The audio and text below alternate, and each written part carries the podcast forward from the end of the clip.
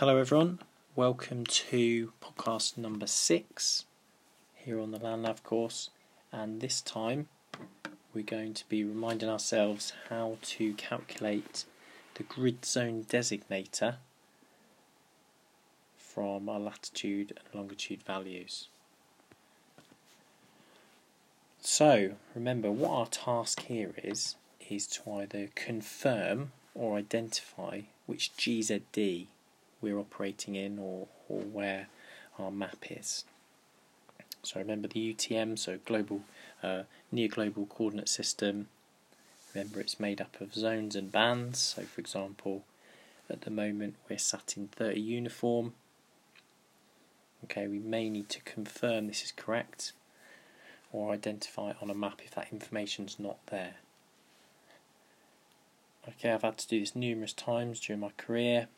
Okay, most likely you will have to uh, come across this at some point. So I'll just talk through it all um, and hopefully this will boost our knowledge in some areas.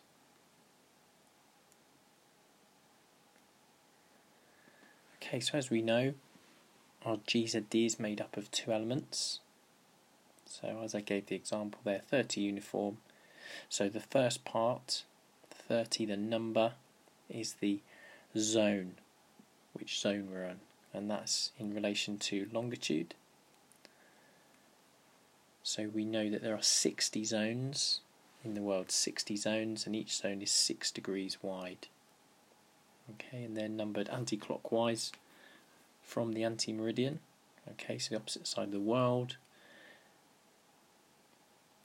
Okay, so that's logical that we're in zone uh, 30 because if they start, they're numbered from 1 round to 60. Of course, halfway point is going to be the prime meridian, and we're ever so slightly just to the west of the prime meridian, so therefore that's logical that we're in zone 30. So the right of us, so if we went to the prime meridian in Greenwich and then we stepped over that towards and we we're heading towards Kent, we would be in zone 31.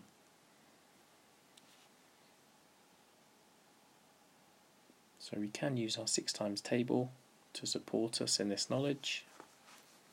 Or we could also use that equation. So the one we've been running through on the board, and you've probably got in front of you right now, maybe if you're um, uh, in the class or at home or something. And if we remember, in order to use this, we're looking at the whole numbers of degrees of longitude. So let's do a worked example then we will start off with 180 and then if our value in degrees is east we add it on to 180 and if it's if our value of longitude is west we minus it off. So plus east minus west.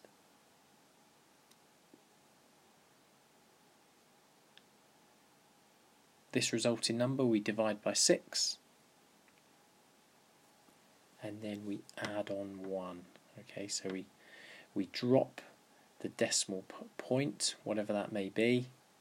Just looking at the whole number and add on 1 so let's just do a worked example ourselves together then.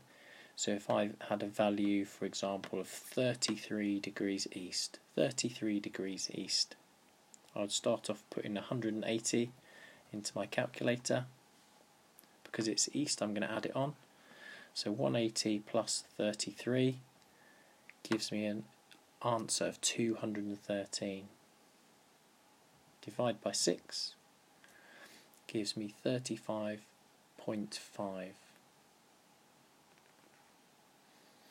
I then plus 1 gives me an answer of 36.5 so I disregard the decimal point and any number after that with 36 being my answer. So therefore for a value of 33 degrees east I would be sat in zone 36.